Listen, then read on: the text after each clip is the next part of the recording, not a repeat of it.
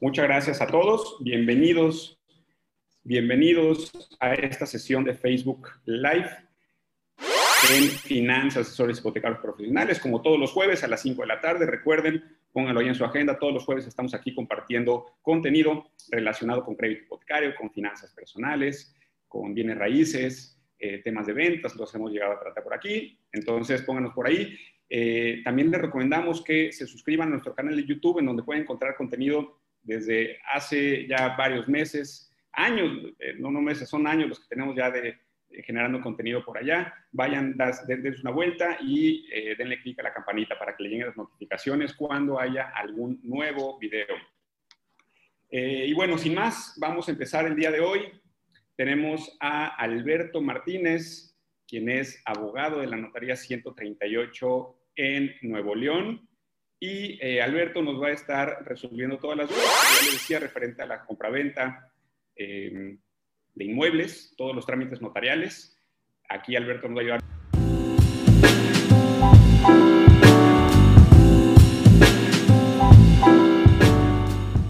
bienvenido Alberto. Eh, no sé si te quieras presentar. ¿Quién es Alberto Martínez? ¿Qué, ¿Cuál es la experiencia que tienes en el sector? Bienvenido Alberto. Muchísimas gracias, eh, Hugo. Buenas tardes a todos. Gracias a Finance por la, atenta invitación. Bueno, mi nombre es Alberto Martínez García. Eh, yo trabajo desde hace ya cerca de 18 años en la Notaría Pública número 138, aquí en el estado de Nuevo León. Estamos ubicados en, Guadalupe y bueno, me encanta la idea de poder compartir un poquito de mis conocimientos con ustedes y espero que, que les sea de su utilidad. Gracias, Alberto. Además, debo decirles que, eh, además de ser un excelente abogado, Alberto es aficionadazo al béisbol, deporte al cual yo comparto esa, esa afición. Entonces, no nada más platicamos de trámites de notaría, sino también echamos nuestras buenas platicadas de béisbol, eh, de fútbol americano también, aficionado a los, aquí en los vikingos de Minnesota, Beto. No hay otro a los eh, cachorros de Chicago. ¿Le gusta sufrir, Alberto? Poquito, igual que en la notaría. ¿En qué se parecerá, Alberto, los trámites notariales con el sufrimiento que te dan los equipos? Ay, bueno, que todo tiene un principio, pero al final este, depende cómo lo manejes, un final feliz o un final triste. Exactamente. Muy buena analogía. Esa no estaba preparada, pero bien, muy buena analogía, Beto. Oigan, eh, pues el día de hoy tenemos aquí a Alberto para que nos resuelva todas las dudas referente a los trámites notariales en las compraventas de inmuebles, como ya les decía. Eh, Beto, hay algunas preguntas, algunas preguntas que son de cajón. En cada, en cada cita que tenemos con un nuevo cliente y conforme va avanzando la operación, conforme se va haciendo, eh, va, madurando la, la operación y va llegando a las últimas etapas, van surgiendo siempre las mismas, las mismas dudas, los mismos comentarios de los clientes. Entonces, si te parece bien, vamos a empezar, eh, vamos a llevar como una cronología de cuando nos reunimos con el cliente por primera vez, cuáles son las dudas o comentarios que nacen en esas primeras etapas y cuáles son las dudas o comentarios que recibimos conforme va avanzando la operación. Entonces, si les parece bien, comenzamos con esta primera pregunta, o bueno, esta no es pregunta, este es más bien un comentario que siempre invariablemente, eh, yo diría en 8 de cada 10 operaciones, la suelta el cliente y dice, eh, cuando estamos revisando cuáles son los gastos en los que incurre al momento de comprar la propiedad. La clásica, ¿por qué tan caros los gastos notariales, Beto? ¿Por qué se paga tanto de gastos notariales? Eh, sí. Bueno, mira, aquí muchas veces también es eh, comparado a qué, porque nos toca de repente ver, y creo que ustedes han manejado operaciones fuera del Estado de Nuevo León, donde hay entidades federativas que el puro impuesto traslativo, el impuesto del es el doble que aquí en Nuevo León. Entonces, por eso digo comparado a qué, pero es muy válida esa, esa este, inquietud que muchas veces tiene, sobre todo la parte compradora, que muchas veces está con pues el presupuesto tan ajustado que cuando ven la parte de notaría, pues muchas veces se asustan y dicen, oye, espérame tantito, ¿por qué tan caro? Y mira, creo que aquí como todo en la vida, o sea, eh, hay libre competencia. Eh, si es una operación de contado, bueno, pues ahora sí que este, los notarios, eh, vaya, dicen, mira, yo tengo un tabulador, por decirlo así, interno, donde puedo cobrar un mínimo de tanto, pero puedo tener un tope de tanto. En promedio, por lo general, en la parte de honorarios, en promedio se cobra el 1% sobre el valor de la operación. Aquí dependiendo mucho del valor de la operación. Pues, tras una operación de 15 millones, no vas a cobrar 150 mil pesos, vas a cobrar menos, no es el 1%. En lo que es la parte de los bancos, ahí sí estamos tabulados. Entonces, en la parte del banco, más bien el que rige eh, los criterios de cuánto se cobra eh, por la parte de la compraventa y cuánto por la parte de la hipoteca es el mismo banco. Y las notarías tenemos la obligación de sujetarnos a eso. Ahora, entiendo que muchas veces te dicen, oye, es que me salió en 300 mil pesos de gastos notariales. Sí, simplemente el puro impuesto sobre adquisición de inmuebles, estás hablando que es el 3% sobre el valor mayor, entre el de catastro y, el de operación. Entonces, yo entiendo perfectamente bien, eh, tú nos conoces, Hugo, en muchas ocasiones, pues hemos buscado ser muy abiertos en el sentido de decir, oye, mira, ok, me puedo ajustar un poquito hacia abajo o un mucho hacia abajo con con el, propósito de que la operación fluya, pero creo eh, que, digo, a lo largo de los 18 años que tengo en la notaría, creo que no siempre nos han catalogado como una notaría que cobra lo justo. Este, somos muy claros, muy honestos, ni somos este, de esas notarías que agarra trabajo por agarrar, este, cobrando lo más barato y malbaratando el servicio notarial que en sí tiene muchos asegúnes ni tampoco somos de esas notarías este, donde dices, oye, sabes que creo que pudiste haber hecho un esfuerzo. Claro. Y fíjate, eh, creo que de esta nace otra pregunta, porque es, y eso es algo que nos, que nos comentan a nosotros o nos preguntan a nosotros. Eh, cuando les explicamos, ¿verdad?, en, los gastos y nos ocurren y por qué y cómo se justifica eso que, que se cobra en, el rubro de gastos notariales, eh, siempre viene seguido cuando la persona no tiene una notaría de preferencia, siempre viene a seguir esa pregunta de, bueno, ¿cuál me recomiendas tú? Y es ahí donde eh, nosotros entramos a dar alguna recomendación en aquellas notarías, en justo lo que comentabas ahorita, Alberto, que nos ofrezcan una relación precio-beneficio, precio-servicio y que sea equiparable, ¿verdad? Eso, eso creo yo es importante. Y esa también es una pregunta básica, porque hay notarías que cobran caro para el servicio que nos dan. Eh, entonces, sí es importante tener ese, balance, como bien dices. Eh, y, y, también, Beto, relacionado con la pregunta, con esta clásica de por qué tan caros, eh, sabemos, como bien ya lo decías, la parte gruesa de los gastos notariales es el impuesto, ¿verdad? De esa nadie se libra. Independientemente de dónde compren o con qué notario lo hagan, siempre se va a pagar la, parte de, impuestos. Hay otra parte que son los gastos de registro, esa también difícilmente la podemos evitar. Sí, la parte de los honorarios, como decías tú, más o menos alrededor del 1%, dependiendo del valor de la, de la operación.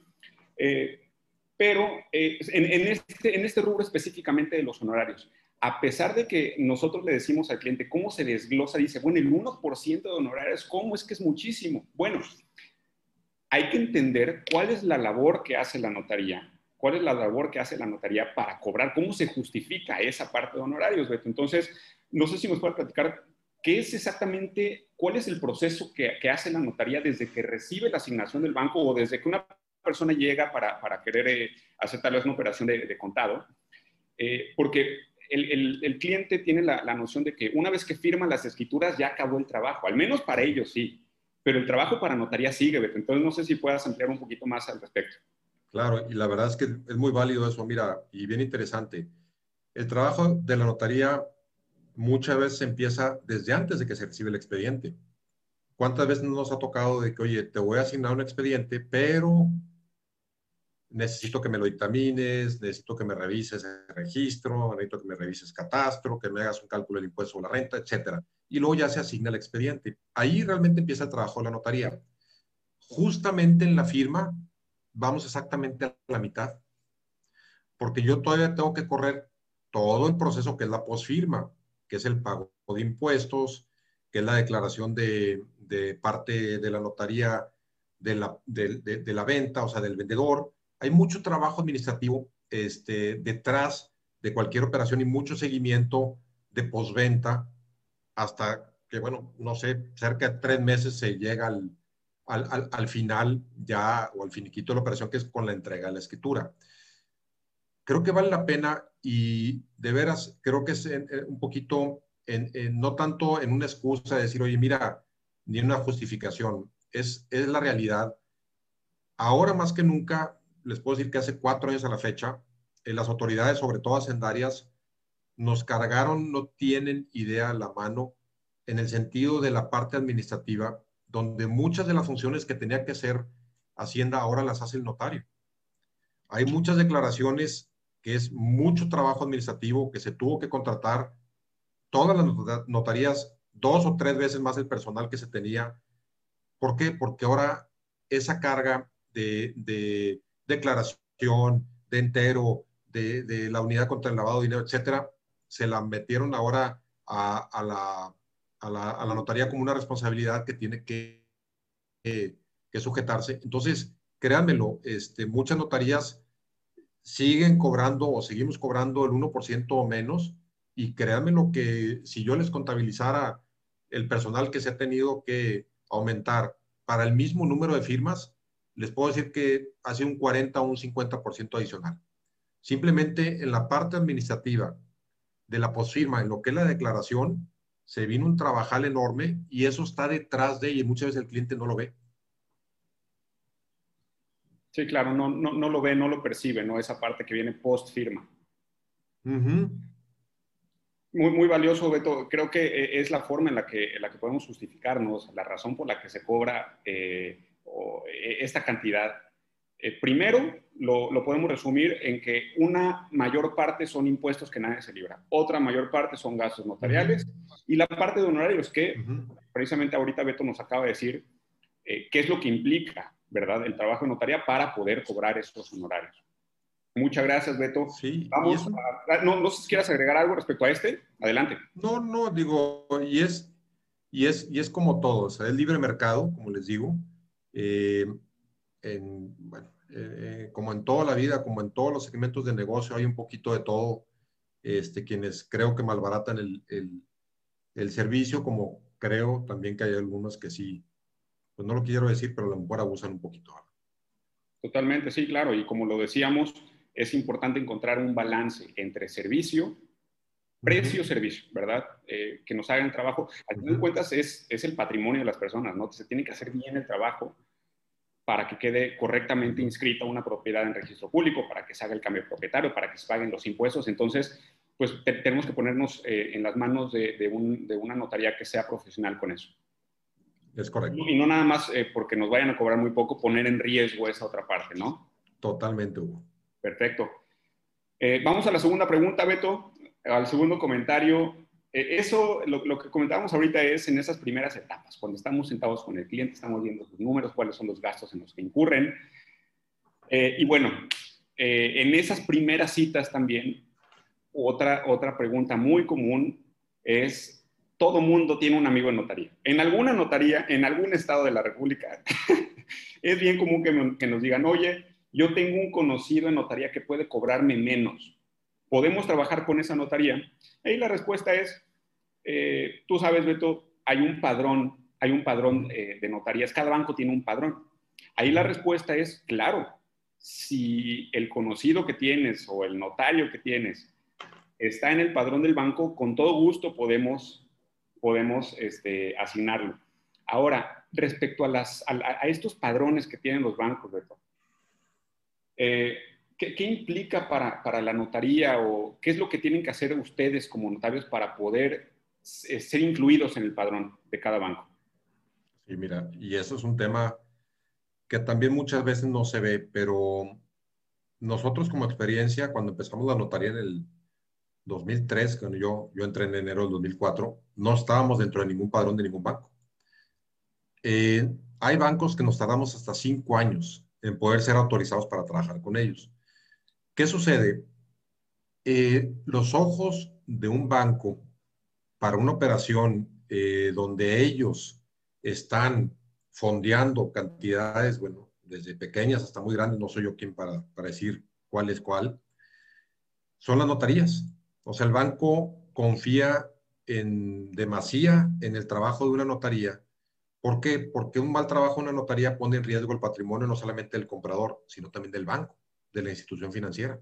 Entonces, ¿qué sucede? Que el banco dice, oye, yo quiero tener, a lo mejor en mi plantilla, un listado de notarios que yo sepa que tienen buena reputación, que saben trabajar bien, que me van a garantizar la correcta inscripción de, de mi testimonio, porque, o sea, yo entiendo muy bien que el adquiriente es el cliente del banco. En esta ocasión el banco es cliente también de nosotros. Entonces yo estoy en medio de ambos y a ambos les tengo que dar servicio igual a la parte vendedora. Entonces, entrar a un padrón de un banco no es cosa sencilla. Salir es muy fácil porque te equivocas y se acabó. Claro. Obviamente, eh, el banco, como les digo, eh, deja recaer mucha responsabilidad del notario porque para eso está la función de un notario. ¿Ok? Este, y bueno, eh, como les digo, ahí el banco dice, bueno, yo necesito tabular para que no haya canibalismo entre las mismas notarías, pero, también pues necesito que el notario esté bien pagado para que me garantice que va a tener la infraestructura, tanto de recurso humano como este, eh, material, para llevar a cabo este, eh, el proceso y que me garantice a mí que yo no voy a tener ningún riesgo patrimonial.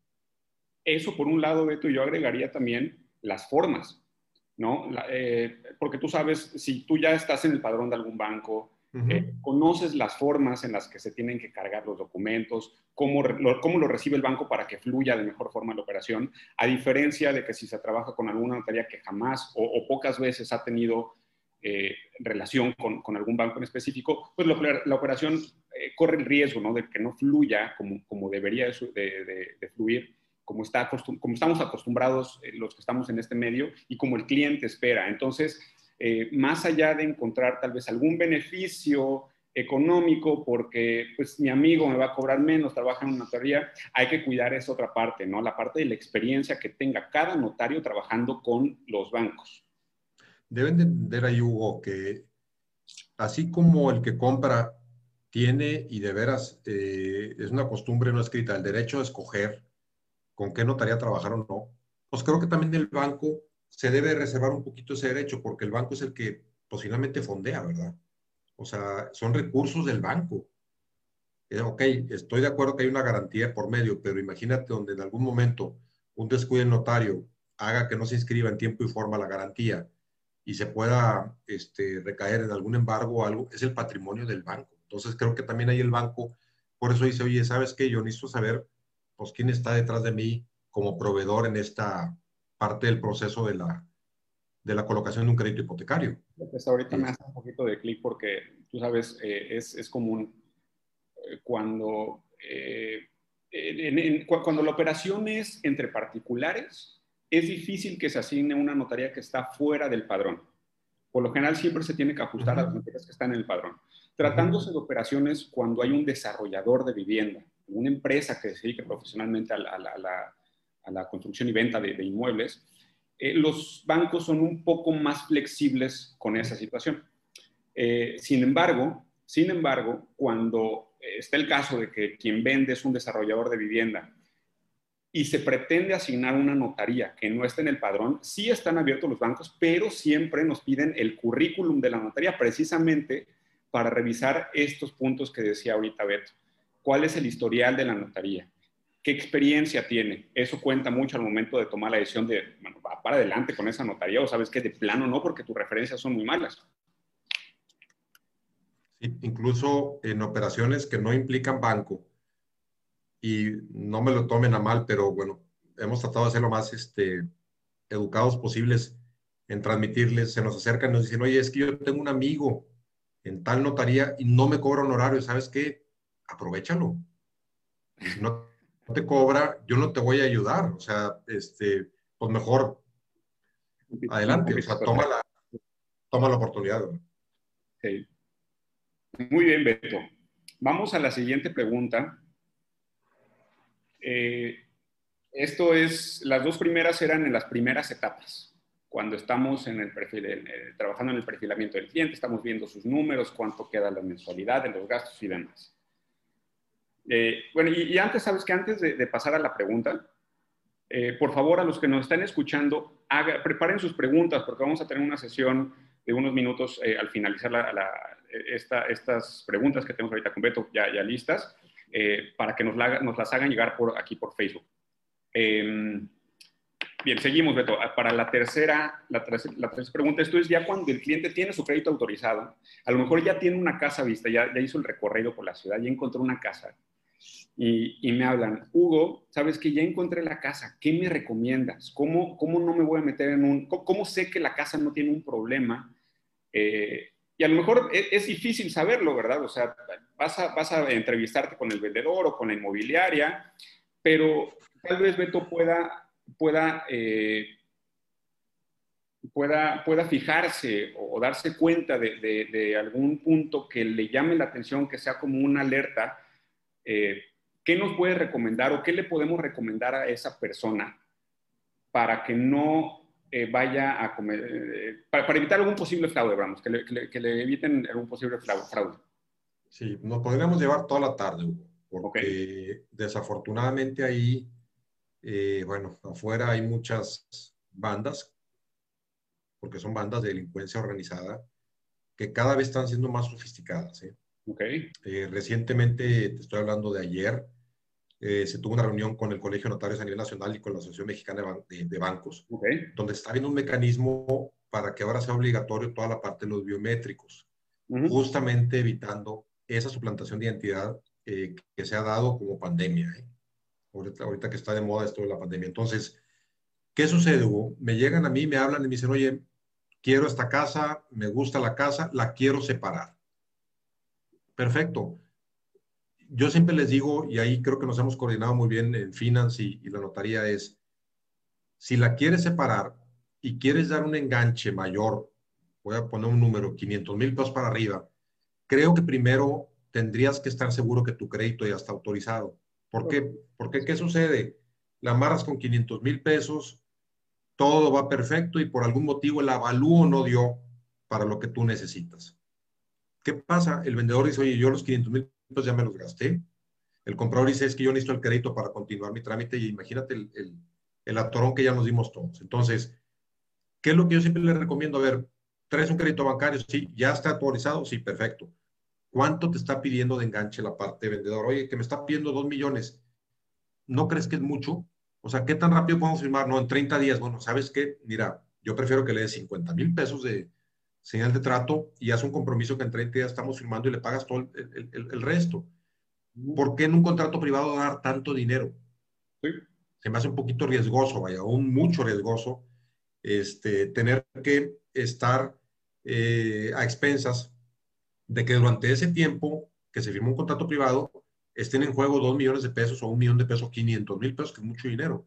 Claro. Hoy llega, si Dios no lo quiere, llega a fallecer el vendedor o pueden pasar muchas cosas. Entonces, no le estoy diciendo que no es válido amarrar una propiedad con una, una cantidad de ese tamaño. Hay gente que dice, mira, yo ya me arreglé con el vendedor y así lo quiero. Ah, bueno, entonces ahora como notaría, nada más permíteme revisar o tratar de revisar que todo esté en orden. Muchas veces eh, nos ha tocado increíblemente que le decimos a la parte compradora, oye, mira, ya amarraste con él que le vas a dar es, esa cantidad de un millón, sí. Bueno, déjame hacer mi trabajo.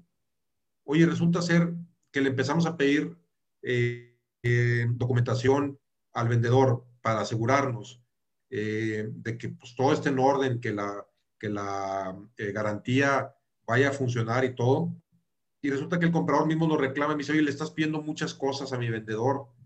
Oye, pues entonces, pues mejor no me contrates a mí como notaría. O sea, tratamos de, de buscar siempre ese punto medio donde no estorbemos en la operación, pero que también el día de mañana eh, la parte compradora, que es la que me está contratando, pues vaya, me diga, oye, ¿sabes que estuve en buenas manos? Este, y mi dinero creo que está garantizado este, en esta notaría porque me ayudaron a revisar todo, pero resulta ser que muchas veces, o sea, me acaban reclamando, me dicen, oye, me estás echando a perder mi operación porque el vendedor me dice que me estás pidiendo muchas cosas. Pues sí te estoy pidiendo muchas cosas, ¿verdad? Porque, pues, vaya, finalmente, pues si te tengo que cuidar, pues déjame hacer mi trabajo. Exacto.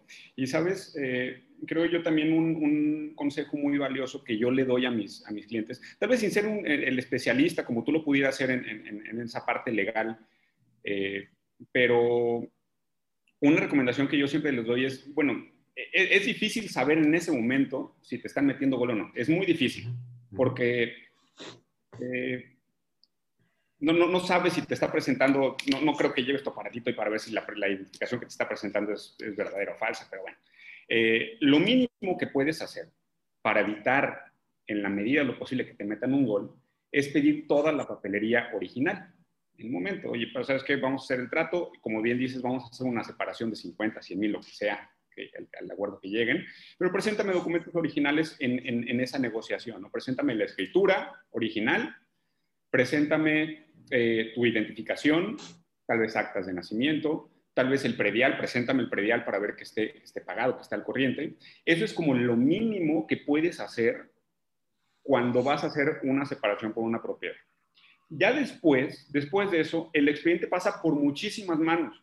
Nosotros como asesores hipotecarios somos los primeros que recibimos ese expediente, le damos una revisada para asegurarnos que la propiedad eh, si tiene algún gravamen o no, si se hizo el cambio propietario, una señal de, alerta es ver que en el predial venga el nombre de quien viene en la escritura, eh, que los nombres coincidan.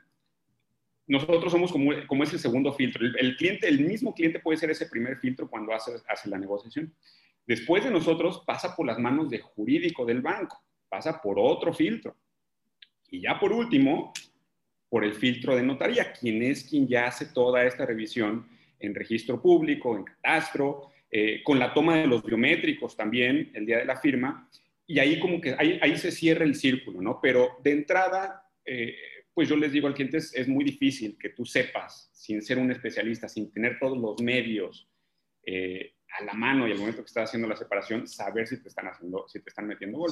Una recomendación muy valiosa que también damos es siempre asesórate con un profesional. Si la operación es por medio de una inmobiliaria, eso te puede dar un poco de tranquilidad, ¿no? Saber que la, la, la oferta o la, la promoción de la casa la está haciendo una inmobiliaria, que es una inmobiliaria. Si era bueno, eso te da un poco de tranquilidad. Sobre todo hay que estar alertas cuando es trato directo. Cuando es trato directo, bueno, sí ser un poco más precavidos con el dinero que suelte y con la información que se solicita. Y sobre todo cuando es terreno, ¿eh? cuando es terreno, el doble, el doble de medidas precautorias. Eh, ahorita en el estado de Nuevo León hay cerca de, no sé, 100 o 150 casos abiertos de, de fraudes patrimoniales con, con, propiedades y muchas de ellas son terrenos. ¿eh? Okay. Tiene una lógica. Tú no puedes llegar a tocar la puerta a ver quién es el dueño del terreno. Ok, claro, ok. Es terreno. Entonces, con terreno, ojo, mucho cuidado. Y ahorita eh, que, que, me estás este, platicando de esto, se me vino a la mente un caso real, reciente, de muchas veces cómo nos vemos ahí un poquito incómodos en la, en la situación donde tenemos que convencer al comprador que, que se espere tantito con su operación. No me lo tomen a mal las señoras que están allá afuera, pero ya cuando la señora le gustó la casa, ya eh, llega otra dimensión completamente diferente porque me sucede un caso donde la parte vendedora por algún motivo no había inscrito en registro sus escrituras, a pesar de que una escritura del 2000 y pico, 2012, 2013. No me preguntes por qué, hay un, hay un tema ahí en particular. Okay. Querían dar dos millones de pesos de, de, enganche, era la casa, es la casa, porque finalmente, gracias a Dios, se cerró la operación de los sueños de la esposa del adquiriente. Bueno, eh, me tocó negociar con, con, ella, ya casi me convence la señora. Este, yo le decía, a ver, señora, no está inscrita la escritura todavía, no de los dos millones de pesos. Es que es la casa de que, y que llevo años buscando y esa es la que quiero. Vamos a hacerlo bien. Bueno, finalmente, gracias a Dios, me hicieron caso porque se tardó cuatro meses la inscripción de la escritura. Cuatro meses. Imagínate, si se tardó cuatro meses, puede tardar un año, Hugo. Pero ¿cuál podría ser Entonces, el de que, eh, digo, no simplemente habría que correr con el proceso de inscripción y listo, o qué, qué, qué ¿qué riesgo podría haber en el proceso en el que se inscribe esa propiedad?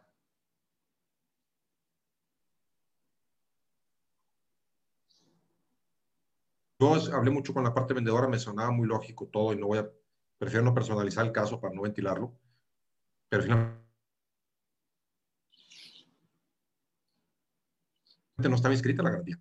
O sea, no estaba inscrito un contrato si no tenías tu título de propiedad.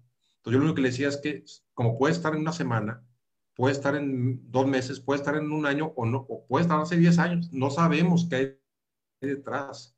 Ya, claro. No estoy diciendo que la parte vendedora es una mala persona, güey, pero yo no le podría garantizar. Sí, y oye. por un lado me decían, oye, garantízamelo, y por otro lado me decían, es que es la casa de mis sueños. Entonces yo llego a un punto en que le dije, miren, lo quieren hacer, adelante. ¿Ok? Nada más que yo no lo voy a, a poder formalizar en la notaría. Mi mejor recomendación es que se esperen. ¿Ok? Que se esperen, que se esperen. Finalmente negociaron, pudo rentar la casa, entró a la casa, no le cobraron renta, pero cuando nos decían que se iba a tardar dos semanas, se tardó cuatro meses la inscripción. Claro. Y, y, este, en este mercado, Beto, tú lo sabes, nos podemos encontrar con, con algunas piedritas que son fáciles de solucionar, pero de repente nos topamos con montañas que la tenemos que rodear o de repente escalar y toma muchísimo tiempo los procesos. Entonces, eh, muy, muy, valiosa tu, tu, recomendación, ¿no? O sea, no calentarse, como se dice coloquial, coloquialmente. Todos hacer las cosas cerrar, como se Si te fijas en la cadenita, el vendedor quiere cerrar, el broker quiere cerrar, el banco quiere cerrar, la notaría, te lo juro que quiere cerrar también. Claro, exactamente. Pero, pues, eh, muy valiosa la, la, recomendación que nos hace Beto, eh, que no nos, no nos precipitemos con esa toma de decisión y que hagamos las cosas correctamente. Uh -huh. Muchas gracias, Beto. Eh, vamos a la última pregunta y por favor vayan, vayan, eh, vayan teniendo listas las preguntas para Beto. Vamos a hacer una última, eh, que esto, ya que, ya que pasamos por todo el proceso de la autorización, ya vimos cuáles son las preguntas que nacen ahí, ya, ya lanzamos otra pregunta que hacen el, el cliente cuando hizo una oferta por la casa, y vamos a, a la última etapa. De repente está avanzando todo bien, y cuando la notaría recibe el expediente, Beto, lo primero o de las primeras tareas que hacen es solicitar el informativo catastral, ¿correcto? Uh -huh. Ahí, y, el, y, el aviso preventivo, sí. Exactamente, y el aviso, y el aviso preventivo.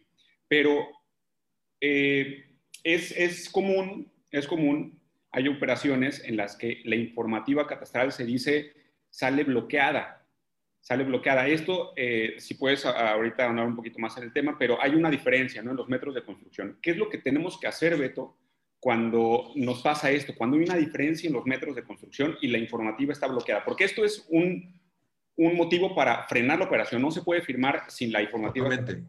Y es, y es recurrente. Mira, este programa le llaman de modernización catastral. Empezó, yo creo que ya va para tres alcaldías hacia atrás en Monterrey donde creo que fue el alcalde Alberto Madero, empezó con, con este programa donde ellos decían, oye, fíjate que tomé eh, fotos aéreas o inspecciones físicas y me estoy dando cuenta que sobre tu construcción, tú me habías puesto un, un proyecto ejecutivo de 200 metros cuadrados y yo aquí veo que me da 220 metros cuadrados. ¿Cuál es el fin de todo esto? Que te dice el municipio, oye, me estás pagando predial de menos. Entonces tienes que regularizar para yo cobrarte 220 metros de construcción, no los 200 que tu proyecto ejecutivo tenía y que se cargó a catastro con eso. Entonces, ahí empezó a surgir ese eh, programa que realmente no es mala idea. ¿Por qué? Porque ayudó a que se regularizara muchísima de la construcción que estaba irregular allá afuera del mercado. ¿Okay? Desgraciadamente, eh, se empezó a a ser tan grande todo esto que hay municipios que dicen, oye, está bloqueado por cinco metros. Y si está bloqueado por cinco metros, está bloqueado. Es como el que está embarazado o no está embarazado. O sea, está bloqueado. Entonces, ¿qué sucede?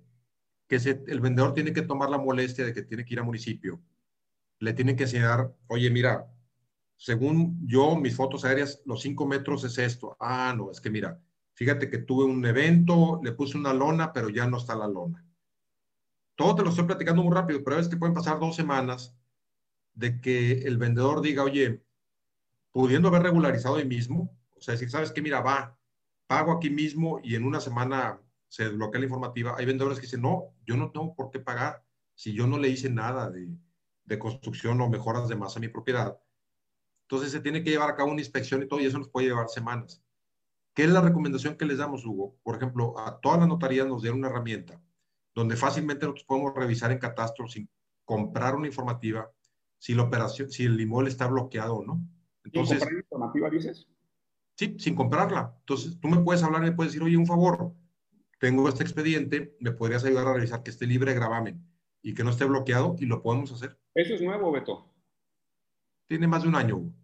Ya, porque antes, antes eh, recuerdo, eh, nos apoyábamos con la notaría para descargar las informativas, pero obviamente había que pagar por, descargarla. Eh, no, no, no, tenía conocimiento de que, de que ya... La informativa, si la quieres descargar, la tengo que pagar. La diferencia es que yo te puedo decir sin costo alguno si está bloqueado o no. Perfecto. Mira, eso es muy valioso porque eso es un motivo para, para retrasar la operación, la firma.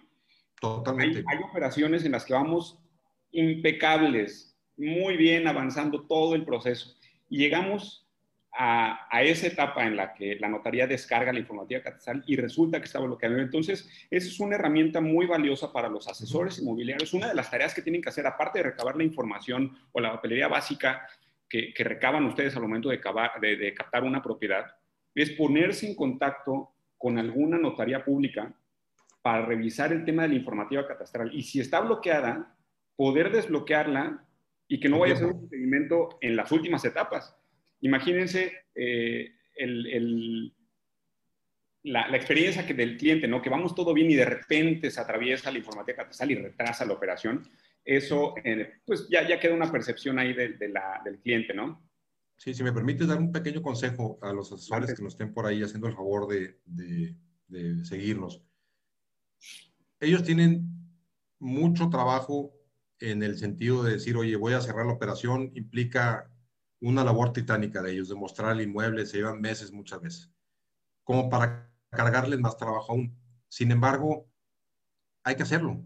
O sea, la notaría muchas veces también jugamos otros papeles diferentes con tal de que la operación y la cadena siga eh, eh, eh, sin romperse para que la operación llegue a un buen puerto. ¿Cuál es uno de los favores que muchas veces le pedimos al asesor?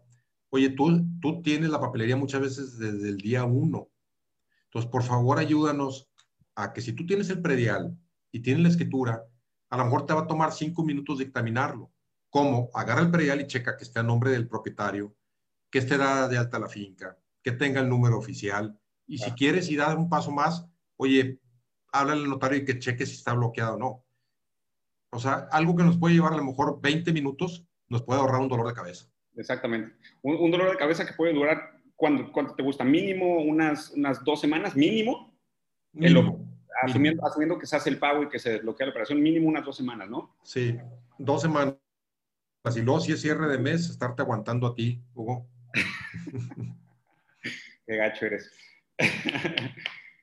Pero sí, eh, muy, muy buen consejo ese que nos da Beto además de recabar la papelería básica cuando captan una propiedad, revisen informativa catastral con alguna notaría. Y eh, bueno, ahora sí, Beto, me gustaría, no sé si tú quieras agregar algo más, si no me gustaría pedirle a las personas que nos están escuchando que hagan alguna, alguna pregunta aquí al notario Alberto Martínez, aprovechando su, presencia, eh, pero por lo pronto nos vamos a despedir de, eh, de YouTube de Spotify. Muchas gracias por acompañarnos el día de hoy. Nos vamos a quedar unos minutos más con Facebook Live, aquí para hacer las, la sesión de preguntas y respuestas con Alberto en caso de existir alguna. Muchas gracias y nos vemos la próxima semana. Ah, eh, antes de cortar, Beto, si puedes ayudarnos, antes de cortar la sesión con, con YouTube y eh, con Spotify. Si nos puedes dejar tus, datos, tu correo electrónico, cómo localizarte para cualquier duda que puedan tener los asesores mobiliarios o clientes en general que vayan a hacer alguna compra. Muchísimas gracias, Hugo. Bueno, eh, la notaría pública es la número 138 en el estado de Nuevo León. El titular es el licenciado Gustavo Carlos Fuentevilla Carvajal. Con muchísimo gusto lo podemos atender en el 81, la 105 mi correo electrónico es alberto.notaría138 arroba gmail.com. Cualquier cosa, cualquier duda, Hugo lo sabe que muchas veces tienen la confianza ellos de que a pesar de que la operación no se va a dirigir a la notaría, con muchísimo gusto y a manera de corresponderles todo el trato y el, favor que nos hacen de, hacernos llegar negocio, les correspondemos pues, con, contestándoles dudas o vaya, este, o ayudándolos a revisar la operación este, eh, vaya, en la medida que los pues, que estén nuestros.